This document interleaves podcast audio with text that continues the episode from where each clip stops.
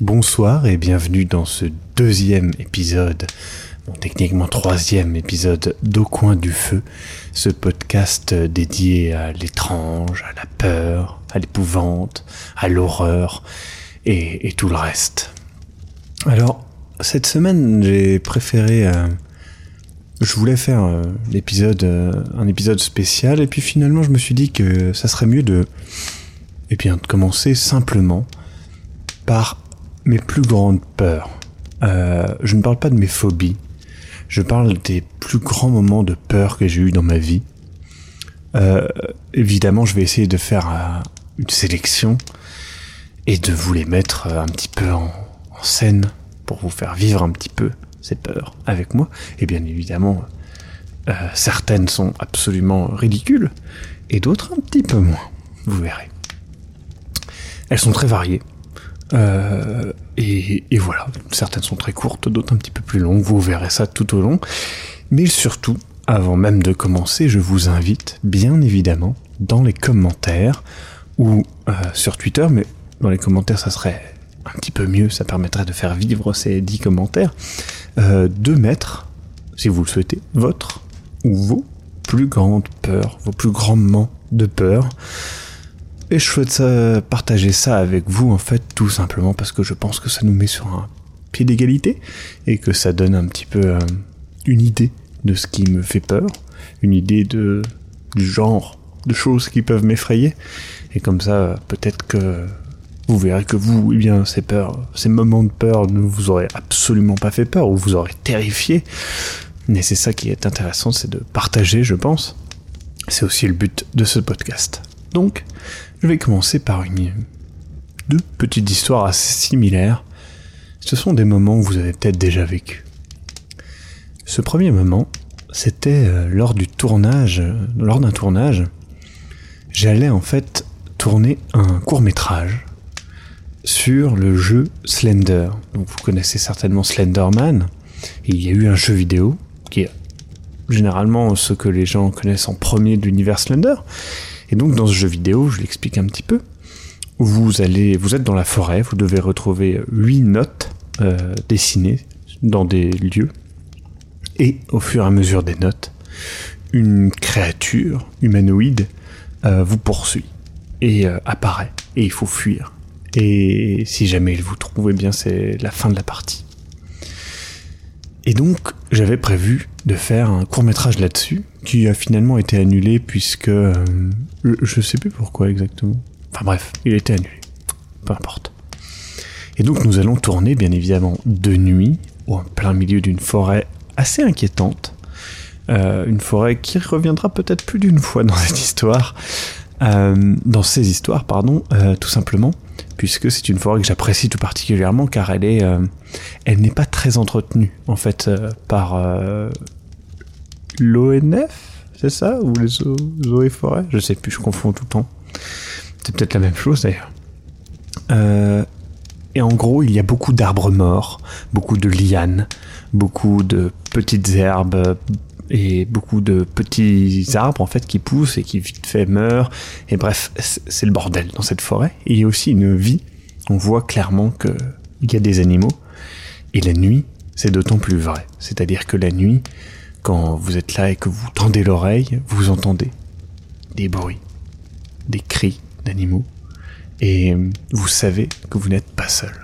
Et donc nous faisons le tournage, et il se passe un moment où, eh bien, euh, je dois rester en fait à l'écart pour filmer en fait euh, seul la forêt dans le noir.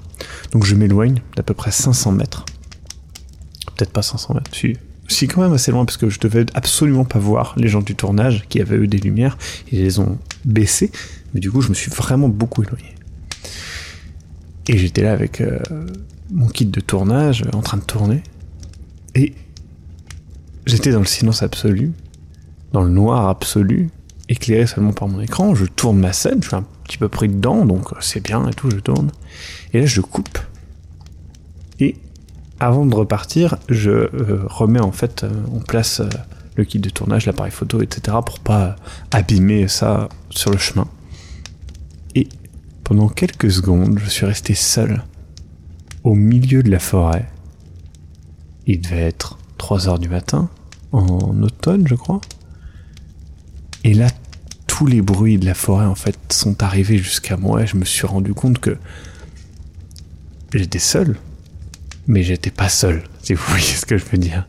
il y avait donc un fourmillement dans cette forêt, c'était incroyable. C'est-à-dire que quand j'étais en train de faire mes trucs, je me rendais pas compte. Mais là, j'entendais peut-être autour de moi des peut-être pas, si facilement une dizaine de sources de bruit différents. Dans les arbres, certainement des oiseaux. Au sol, des lapins peut-être, mais peut-être plus gros aussi, un peu plus loin. Qui sait, sanglier, cerf, chevreuil, je ne sais pas, renard peut-être, ça fait pas mal de bruit, un blaireau aussi. Et en fait, au début, j'ai trouvé ça plutôt intéressant. Et très rapidement, mon, mon cerveau m'a transmis en fait une sorte de détresse genre instantané, genre barre-toi d'ici, casse-toi. Et du coup, j'ai pris mes jambes à mon cou, je me suis éclairé euh, avec ce que j'ai pu. Je suis revenu jusqu'à mes amis, et puis on, est parti en fait après, puisque c'était le dernier plan. Et, et, ce genre de sentiment, en fait, c'était trop bizarre parce que ça ne venait de rien. J'ai l'habitude d'être la nuit dans la forêt, je n'ai pas très peur d'habitude, mais là, je sais pas pourquoi, j'ai eu une terrible peur. Ça, ça, ça, s'est emparé de moi. C'était vraiment. Euh, c'était. Ouais, c'était viscéral, quoi. Il fallait que je parte. Voilà. Deuxième histoire assez similaire. Euh, pareil, tournage. Je me retrouve en fait dans un souterrain.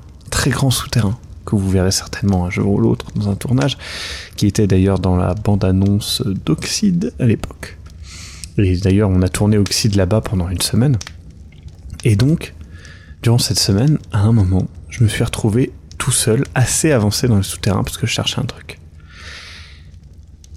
Et en fait, c'est un immense souterrain qui fait euh, quelque chose comme 60 hectares, je crois, de, de comment de circonférence, je sais pas. Enfin bref, il, s'étale sur 60 hectares. Voilà.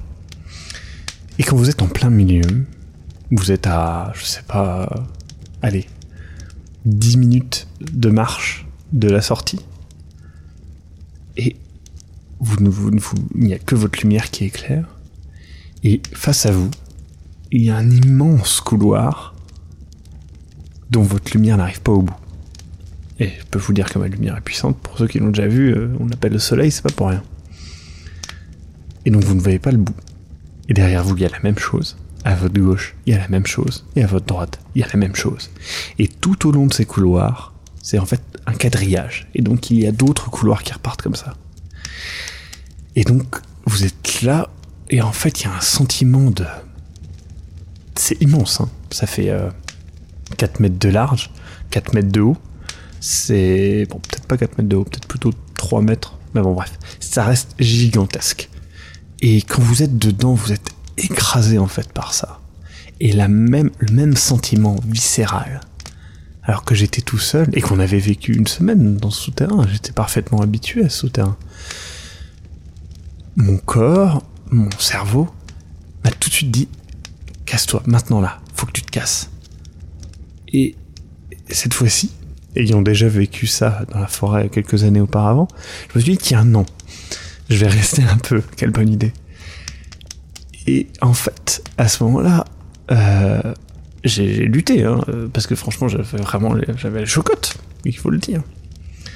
Et à ce moment-là, en fait, tout, tout ce que je voyais se déformait, entre guillemets. C'est-à-dire que je regardais dans le noir et mon cerveau me donnait euh, tout de suite l'idée de il y a quelque chose dans le noir, peut-être quelque chose qui se regarde. Et, et tout de suite, hé, mais t'as pas regardé à droite. Hop, tu regardes à droite et du coup, ouais, mais à gauche, il y avait pas un truc euh, qui, est vite passé. En plus, j'ai les cheveux longs, alors du coup, euh, il y avait, bah, vous savez, les cheveux qui passent et la lumière qui éclaire différemment. Du coup, vous voyez des trucs, etc. Et on se met, je vais pas dire à halluciner, mais presque. C'est-à-dire que le moindre petit truc devient une source d'alerte, en fait. Euh, vous entendez votre propre respiration et vous vous demandez est-ce que c'était moi qui ai respiré? Vous entendez vos pas, si vous bougez, vous dites oui, mais il couvre peut-être d'autres pas.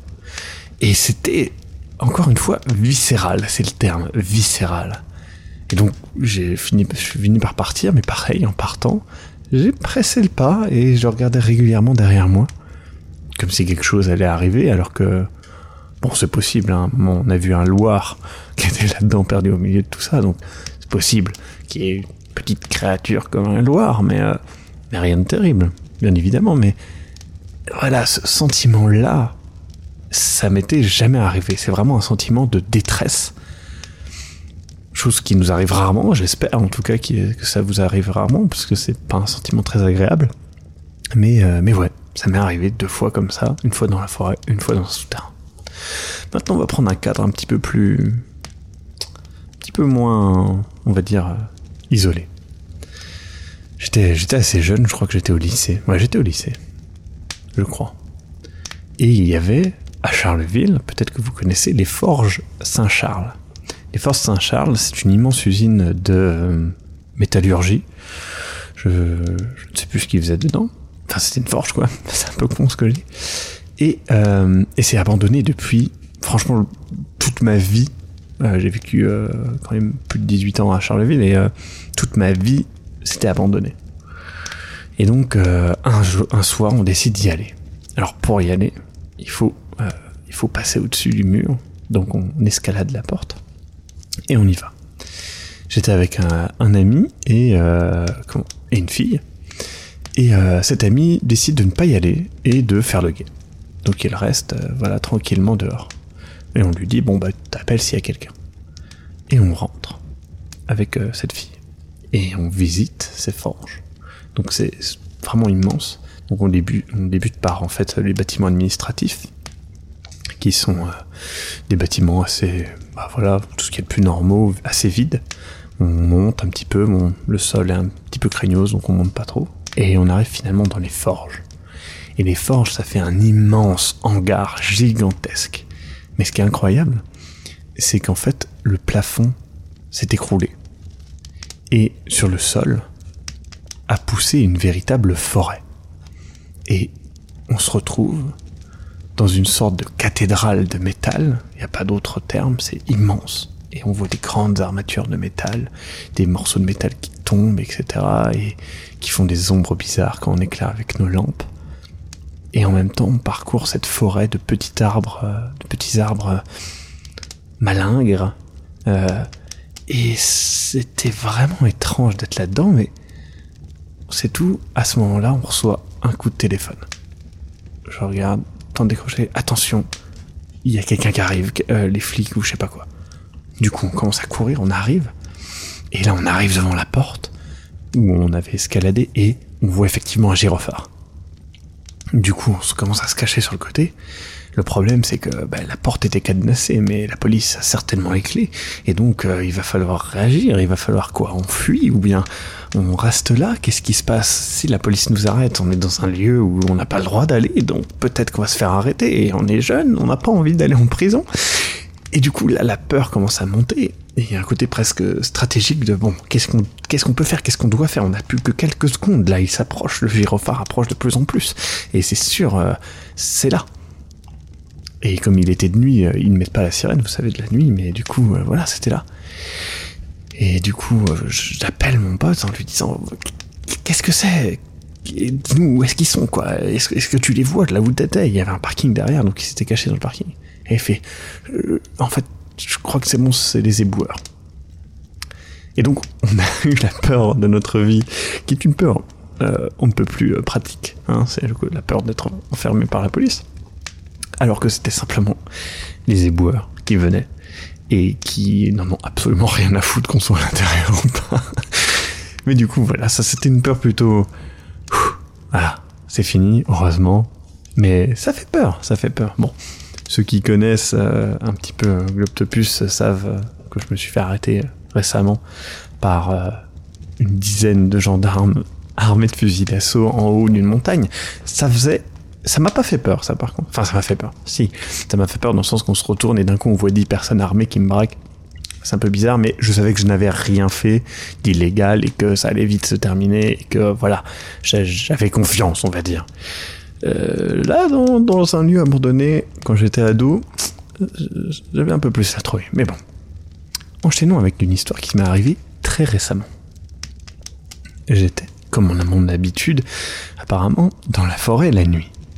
On allait tourner une scène pour le projet Fantastique, qui, que vous verrez certainement euh, en septembre. Et euh, pour cette scène, on s'est enfoncé la nuit dans les bois, en plein milieu d'une forêt immense, euh, pas loin, pour ceux qui connaissent, des faux de Verzy. je vous conseille de chercher sur internet les faux de Verzy, c'est des, des arbres difformes. et c'est très intéressant. Bref, on n'était pas loin de ça plein milieu de cette forêt qui est immense, euh, pas loin de deux maisons. Euh, j'ai envie de dire des cabanes plus que des maisons perdues au milieu de la forêt, c'est assez inquiétant. Et on rentre euh, de ce tournage, il est 4 heures du matin, il fait nuit totale, et malheureusement, nous sommes quatre. Donc moi, Victor, Eric et Clément. Eric, Clément et Victor n'ont malheureusement pas de lampe je me retrouve du coup à diriger entre guillemets euh, notre euh, notre trajectoire puisque euh, eh bien j'ai le soleil comme vous connaissez bien. Donc j'éclaire etc et on arrive à un croisement où Victor pense que nous devons aller tout droit et moi je pense qu'on doit aller à droite. Il se trouve que j'avais tort hein. se dit en passant il fallait aller tout droit. J'aurais dû écouter Victor. Mais du coup je leur dis bah, restez en arrière. Je vais aller voir comme j'ai un éclairage et restez en arrière je cours vers l'avant et je me pose un moment pour regarder autour de moi, donc je suis à peu près à 100 mètres d'eux. J'éclaire, bon, à gauche, ouais, ça me dit rien, à droite, ouais, en face. Et là, en face de moi, à 20 mètres, une silhouette. Cette silhouette fait une taille humaine, peut-être un petit peu plus petit qu'un humain je dirais, aller un mètre, enfin un peu, petite taille humaine, on va dire, un mètre 60, un mètre 50 peut-être. Cette silhouette est en train de me regarder. Elle n'a pas de bras, des jambes toutes fines, un torse vraiment bizarre, un cou pareil, euh, vraiment vraiment épais. Je vois pas vraiment son visage, mais par contre je remarque instantanément que ses yeux reflètent la lumière. Ses yeux brillent dans la nuit. Et je vois cette silhouette. Et ce qui marque, c'est instantanément ses yeux et le fait que je ne vois pas de bras et que ses jambes me semblent difformes. Et donc je reste figé pendant peut-être une, deux secondes sans savoir ce que c'est, sans même pouvoir crier, car franchement, je, je savais pas ce que j'avais face à moi alors qu'on était perdu dans cette forêt et que. Qu'est-ce que ça peut bien être? Et là, les silhouettes passent de profil et les voilent deux autres jambes et tout un corps. Et ce n'était qu'une biche. Une putain de biche qui était en fait tellement pile en face de moi que je ne voyais que ces deux jambes avant. Et j'ai pris ça pour une silhouette humaine bah, tout simplement parce que c'est ce que mon cerveau m'a transmis. Mais c'était une putain de biche et du coup, j'ai eu vraiment, ça m'a stoppé net. Je ne crois pas du tout au paranormal, vous le savez certainement. Mais là, à cet instant, je, n'avais que ça en tête. Pour être franc, je n'avais que, je sais pas, un monstre, une créature de la nuit qui est face à moi, un extraterrestre. Hein. Je sais même pas ce que je voyais. J'ai même pas eu le temps d'imaginer en fait. Ça, s'est passé instantanément. vraiment, vraiment, ça m'a stoppé. Le, terme, c'est stoppé.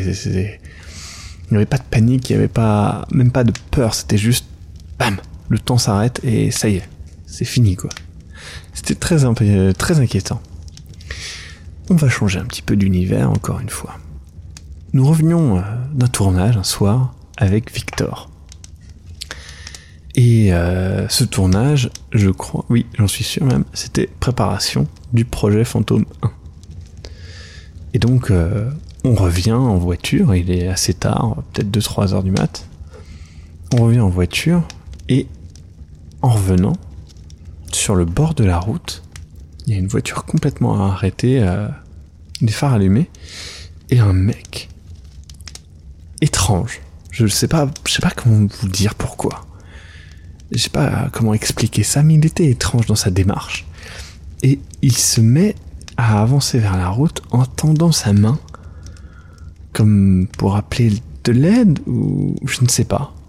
Et donc, on n'a pas le temps de réagir parce qu'on le voit au dernier moment, il n'y a pas de lumière autour, la, voiture est éteinte, il y a juste, euh, je crois, peut-être les warnings, mais on a juste vu une silhouette, quoi, et c'est le temps de passer, on voit ça. Du coup, on commence à se questionner, qu'est-ce que ça peut être? Et là, on voit, face à nous, deux voitures, alors qu'on est sur une voie à 90, hein, faire demi-tour. Euh, alors qu'en face, il y a des camions, etc. Hein, donc, euh, deux voitures faire demi-tour d'un coup.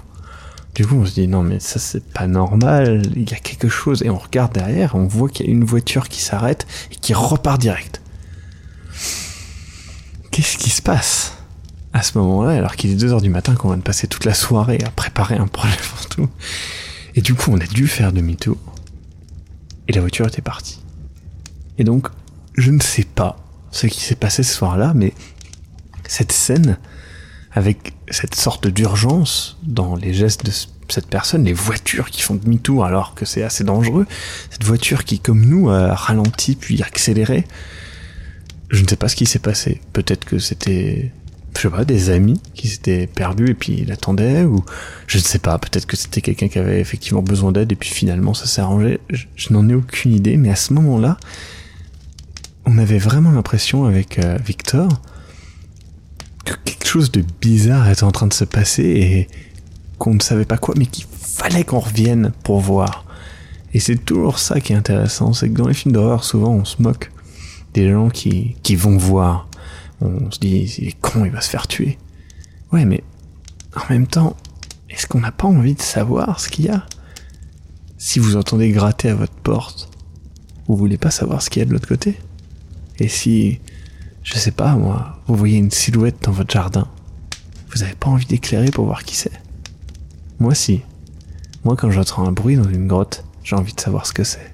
Et justement, la première fois que j'ai visité la grotte du projet fantôme, en fait, je vais vous expliquer comment c'est arrivé.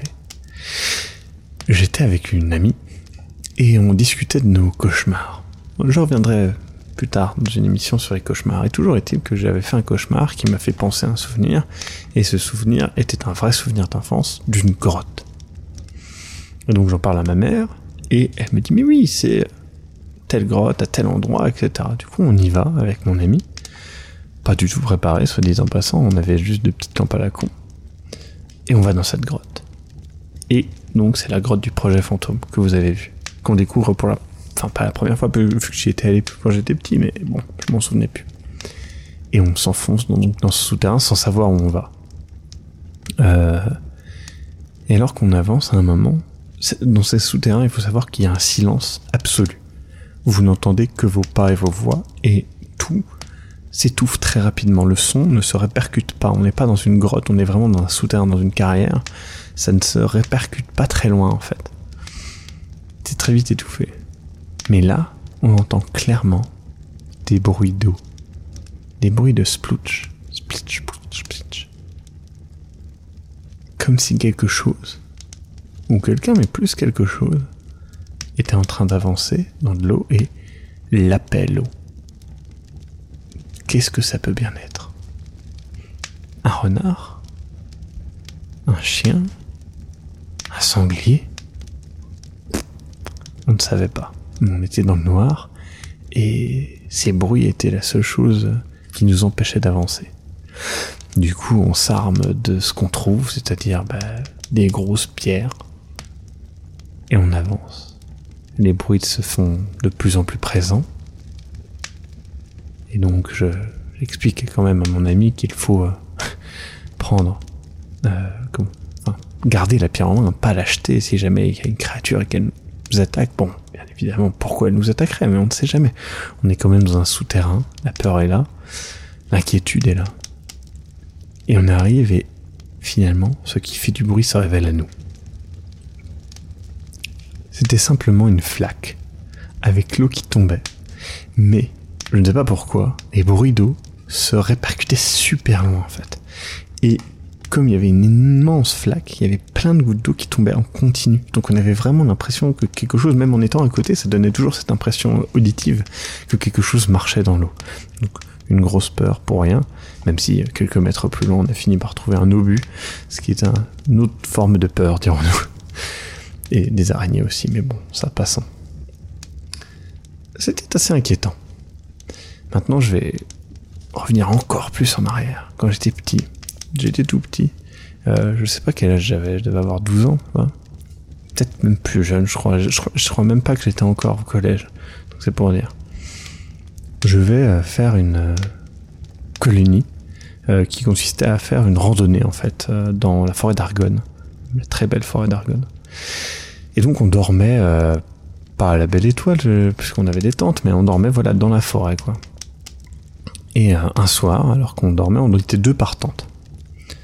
Je dors et je suis réveillé par des bruits. Alors il faut savoir qu'il y avait un orage, donc je suis réveillé par les bruits de pluie, mais j'entends clairement quelque chose qui se déplace. Je me dis que c'est donc un des moniteurs qui doit surveiller, etc. Mais rapidement, je me dis que c'est pas possible puisqu'il n'y a pas de lampe du tout. Il n'y a que de temps en temps un éclair, mais c'est tout. Et j'entends clairement les bruits.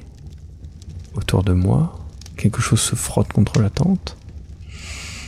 Qu'est-ce que ça peut être? Et j'entends des bruits qui continuent, qui continuent, et, et finalement, j'arrive à m'endormir. Alors, je ne sais pas comment j'ai fait, parce que franchement, ça m'arriverait à l'heure actuelle, je ne pourrais pas m'endormir. Mais je me suis endormi.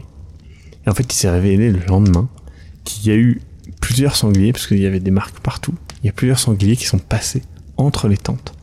Et donc, ce que j'ai entendu, c'était les sangliers. Et donc, ça, ça me fait pas en fait avec du recul. C'est-à-dire que ça m'a inquiété quand j'étais petit, mais je me suis quand même endormi. Ce qui est, ce qui est particulier. Alors que, à l'heure actuelle, je pense que j'entendrais ce genre de bruit, je pourrais pas dormir. Mais surtout, j'irai voir, ce qui aurait été, je pense, une très mauvaise idée, puisque ça aurait pu surprendre le sanglier qui aurait pu me charger.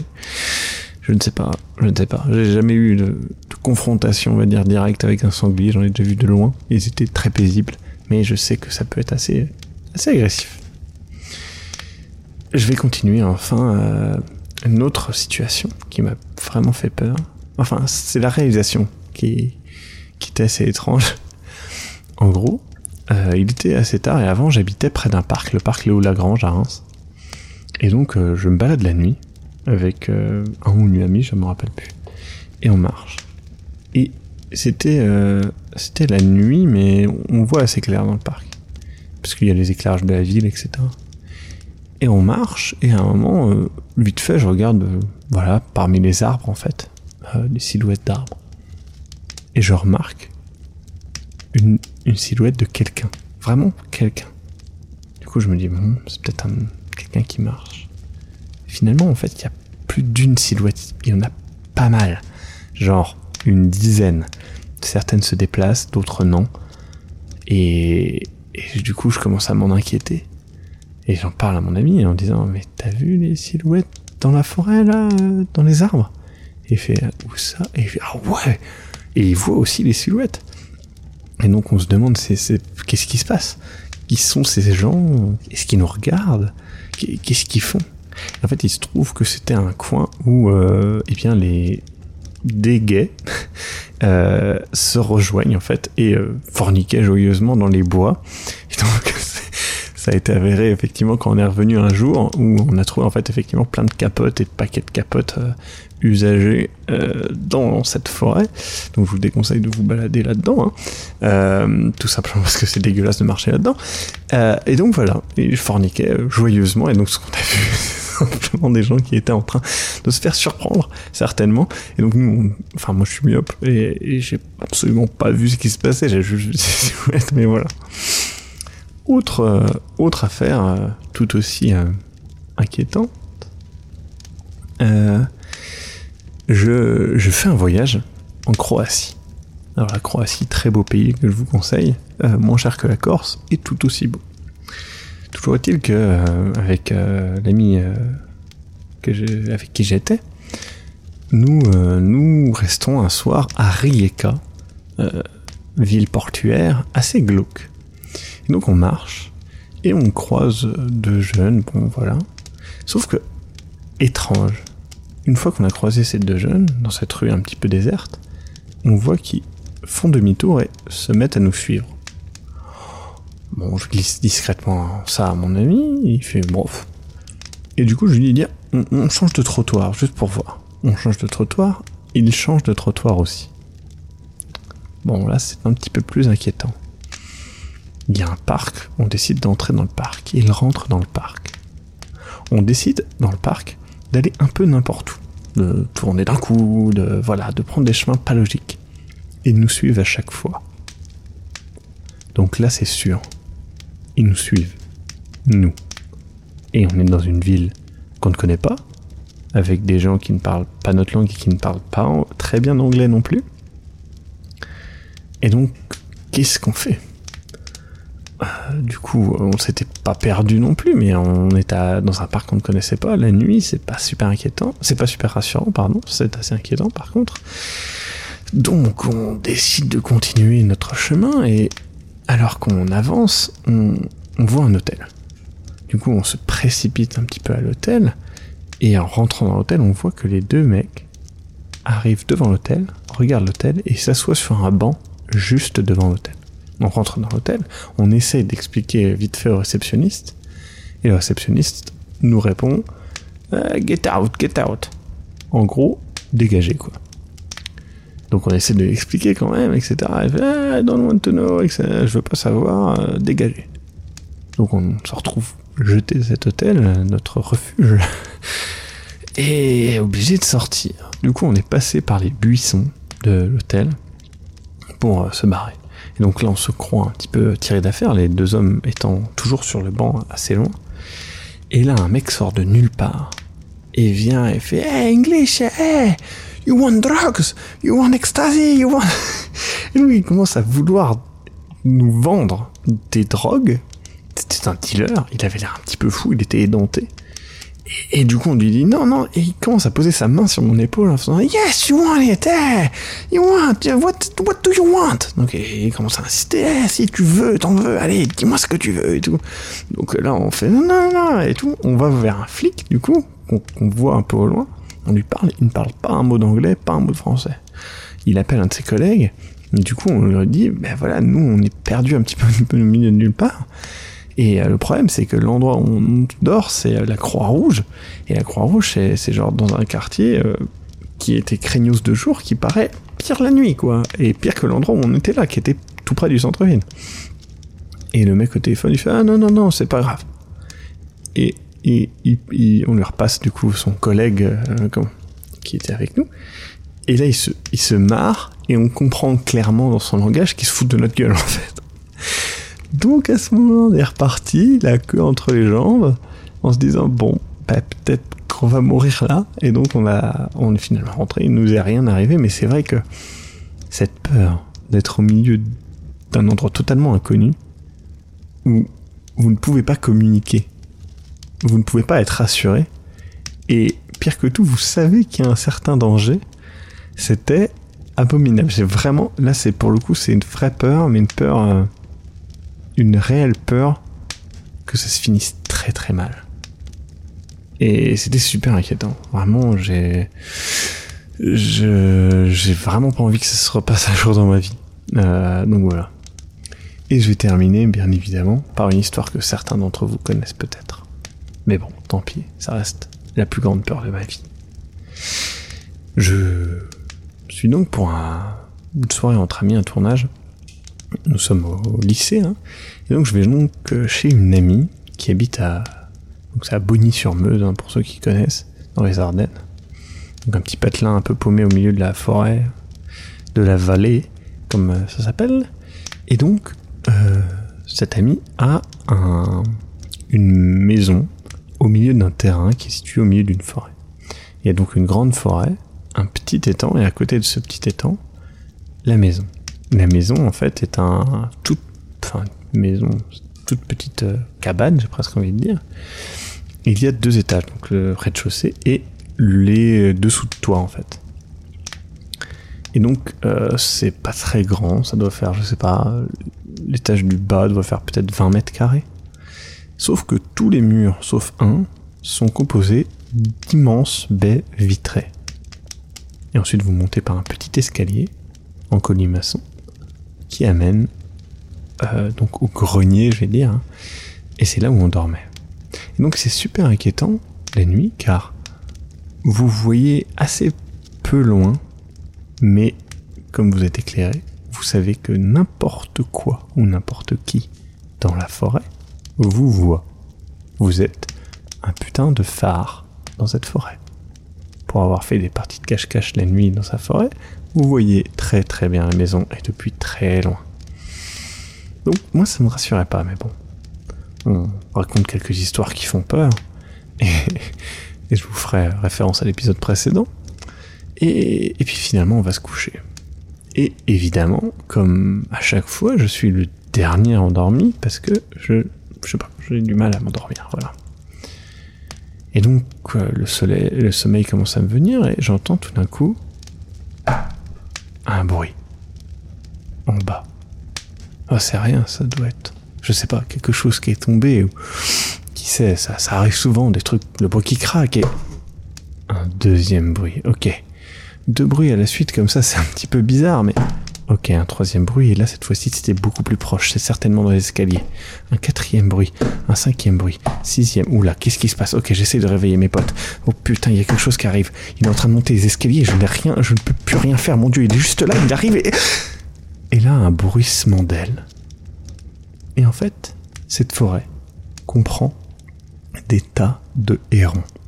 Et ce qui s'est passé, ce que j'ai entendu, c'était un connard de héron qui était sur le toit et ses pattes en fait tapaient sur le toit et résonnaient dans le bois, ce qui me donnait l'impression que le bruit venait d'en bas et des escaliers, alors qu'en fait il était en train de marcher sur le toit et la précipitation dans les pas dans les escaliers que je croyais entendre était en fait l'envol du héron qui prend un petit peu l'élan et qui s'envole.